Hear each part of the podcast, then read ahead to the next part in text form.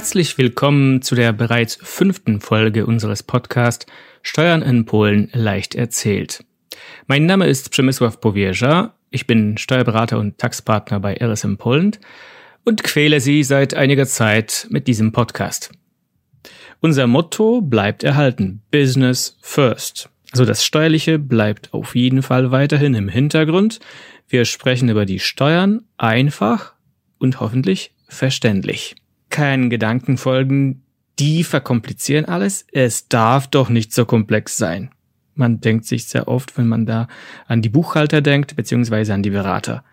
Hm, es ist manchmal aber doch kompliziert, nur mit einigen Themen, mit einigen komplizierten Themen lässt sich besser auf diese Art und Weise umgehen, dass man diese rechtzeitig erkennt und dass man sich einfach auf die gegebene Situation besser, rechtzeitig, gut, kompetent vorbereitet. Ein solches Thema möchte ich Ihnen heute darstellen, äh, nämlich die Versetzung der Mitarbeiter. Mobile Arbeit, Fernarbeit, Homeoffice, Wechsel eines Staates, wo man dann die Arbeit ausübt und so weiter. Muss das wirklich kompliziert sein? Muss das wirklich eine enorm große Herausforderung sein? Auf gar keinen Fall.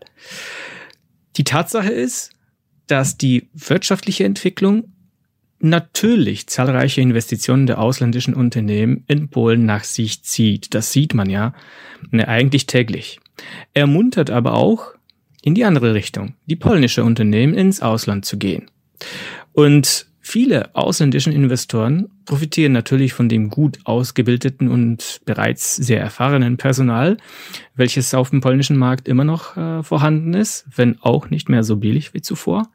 Es gibt aber auch, und das muss man ja auch klar sagen, äh, die andere Bewegung in die andere Richtung, nämlich polnische Unternehmen suchen nach Mitarbeitern mit äh, ausreichenden Qualifikationen in der immer noch fremden ausländischen wirtschaftlichen Umwelt. Die Beschäftigung der polnischen Mitarbeiter bei ausländischen Arbeitgebern aber steigt. Also die gleiche Tendenz ist aber bereits auch umgekehrt zu beobachten. Polnische Arbeitgeber, und das sind auch unsere Mandanten bereits, sind für ausländische Mitarbeiter mehr und mehr attraktiv geworden.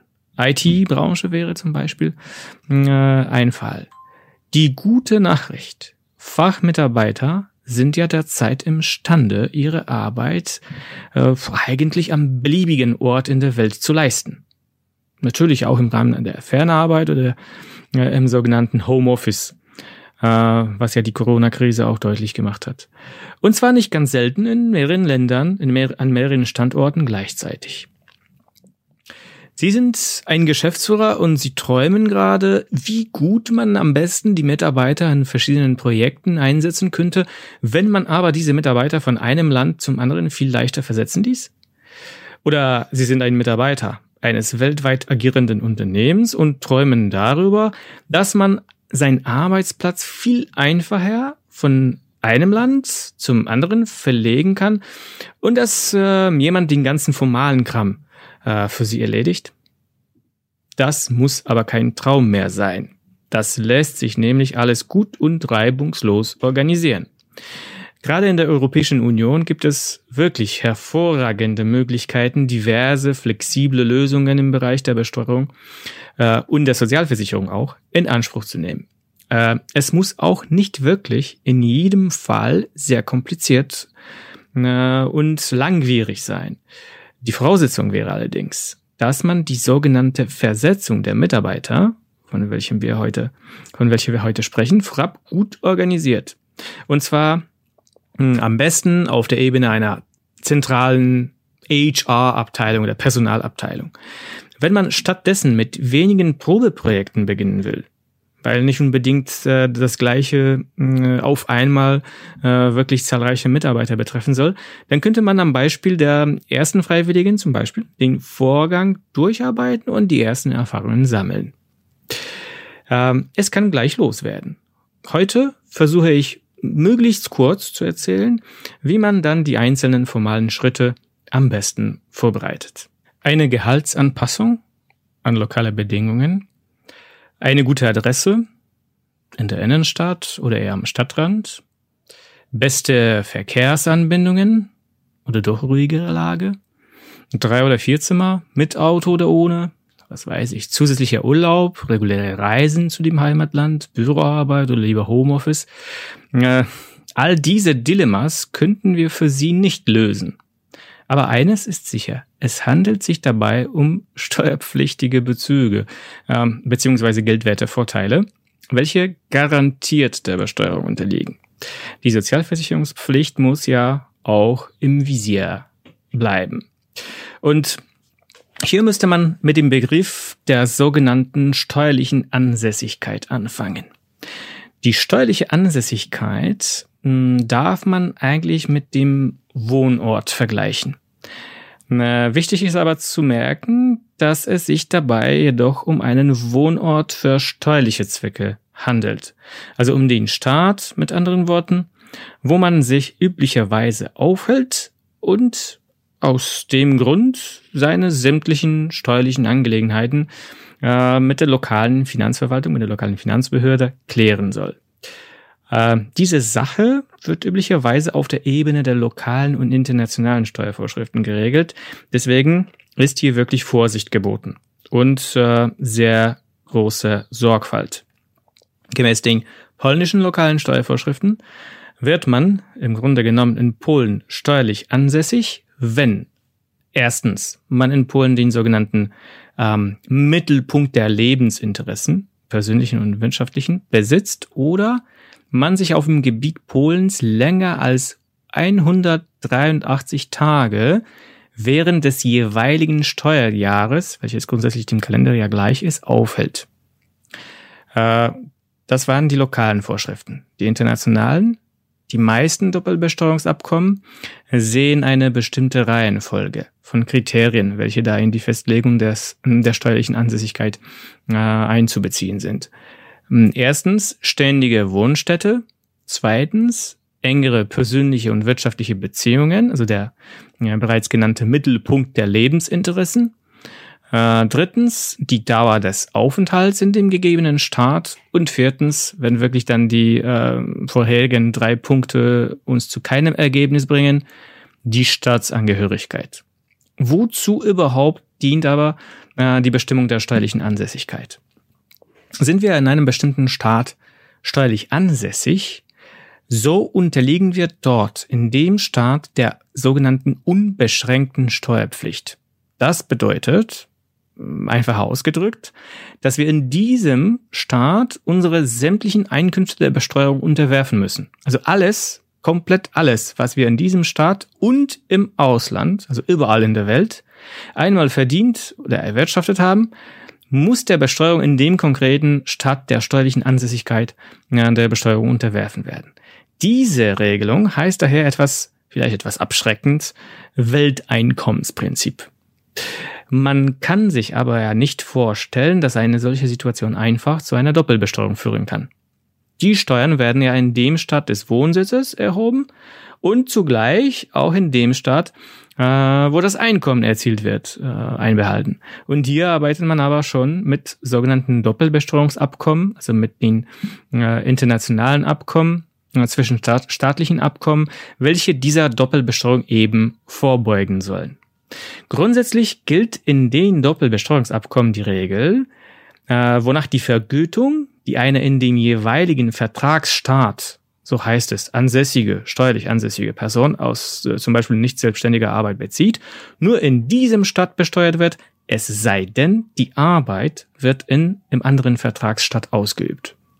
Also, am Beispiel, das bedeutet, dass falls eine in Polen ansässige Person die Arbeit zum Beispiel in Deutschland ausübt, soll dann die Vergütung für diese Arbeit gerade in Deutschland besteuert werden. Es gibt aber auch Ausnahmen, wie immer ja im Steuerrecht. Äh, sei es im lokalen oder im internationalen Steuerrecht.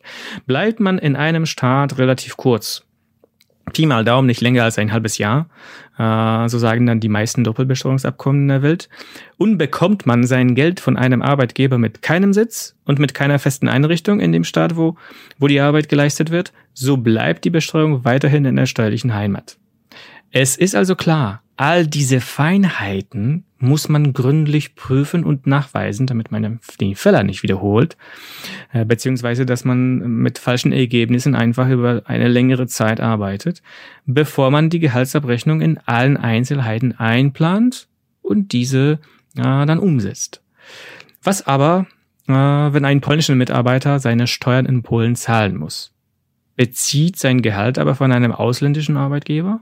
Jetzt diese umgekehrte Situation. Muss sich der Arbeitgeber für steuerliche Zwecke in Polen registrieren lassen? Auf gar keinen Fall. Hier gibt es auch die Möglichkeit, dass der betroffene Mitarbeiter mit Unterstützung des Steuerberaters am besten selbst die Pflicht ähm, zur Bezahlung der Steuer übernimmt und jeden Monat die Zeche selbst an die zuständige Steuerbehörde abführt. Äh, und das gleiche betrifft natürlich dann die Beiträge zur Sozialversicherung, falls diese überhaupt in Polen also in dem Staat, wo, wo die Arbeit in unserem Beispiel geleistet wird, fällig sind. Äh, zu kompliziert? Nein, bedarf aber einer schrittweisen, logischen, rechtzeitigen Ausarbeitung. So, äh, werfen wir bitte final einen Blick auf die äh, Sozialversicherungsvorschriften. Wo zahlt man dann die Beiträge? Gibt es da überhaupt ein Wahlrecht oder eher zwingende Vorschriften? Geht das ähnlich zu dem Steuerrecht oder komplett anders? Es gibt, es gibt zum Glück klare Vorgaben in Form der EU-Verordnung und diese bedarf, weil es eine Verordnung ist, keiner Implementierung ins nationale Recht, weil eben direkt in jedem Mitgliedstaat gilt. Direkt. Nehmen wir das Beispiel des polnischen Mitarbeiters eines ausländischen Arbeitgebers. Falls dieser seine Arbeit teilweise in Polen und teilweise im Ausland, zum Beispiel am Sitz seines Arbeitgebers in der Zentrale, leistet, äh, dann schuldet er die SV-Beiträge doch immer noch in seinem Wohnsitzstaat, aber unter der Bedingung, dass er hier einen bedeutenden Teil seiner Arbeit ausübt. Wichtig ist, dass es sich hier keinesfalls um die Mehrheit der Arbeit handeln muss. Es wird nur ähm, äh, über den bedeutenden Teil gesprochen. Also grundsätzlich gilt zudem als Schuldner der SV-Beiträge sein Arbeitgeber. Man darf aber die Pflicht, und das ist sehr ähnlich äh, zu den steuerrechtlichen Regelungen, zur Abführung der SV-Beiträge äh, vertraglich auf den Mitarbeiter übertragen und auf diese Art und Weise äh, die mühselige Registrierung in einem fremden Land vermeiden. Äh, diese kann wirklich mühselig sein, muss ich ja aus Erfahrung klar sagen. Kann man das alles also relativ einfach gestalten? Natürlich. Es gibt nur eine Voraussetzung. Wieder. Rechtzeitige und kompetente Planung. Nicht erst Umsetzung und dann umschauen, was eigentlich falsch gegangen ist, beziehungsweise was ist überhaupt los. Zusammenfassend lässt sich also feststellen, die Mitarbeiterversetzung kann eine sehr gute, flexible Lösung für alle internationale und nicht nur internationale Unternehmen sein. Die Mitarbeiter können auf einmal in mehreren Staaten arbeiten, sie dürfen aber auch umziehen. Die Versetzung, ich meine auf Dauer äh, mit dem Wechsel des Wohnorts, ein richtiger Umzug mit der ganzen Familie geht auch in Frage und ist oft, äh, muss man ja ganz ehrlich zugeben, die beste Lösung. Man muss dabei wirklich keine Formalien befürchten oder äh, Missverständnisse mit lokalen Behörden in Kauf nehmen. Auf keinen Fall. Wer plötzlich auf die Idee kommt, für seine berufliche Entwicklung in einem anderen Land zu sorgen, oder wer selbst Mitarbeiter im Ausland beschäftigt, die gern in der Zentrale aber arbeiten würden, die Perspektive des Umzugs aber irgendwie abschreckend wirkt, würde ich sagen, bitte nicht weiter zögern. Das alles lässt sich wirklich ruhig und gut organisieren. Wir übernehmen den steuerlichen und SV-rechtlichen Kram. Sie kümmern sich darum, was noch in den Kofferraum passt und was eventuell in den Mülleimer muss. Das wär's äh, von meiner Seite dieses Mal. Äh, vielen Dank fürs Zuhören und ich wünsche Ihnen eine schöne Zeit. Auf Wiederhören.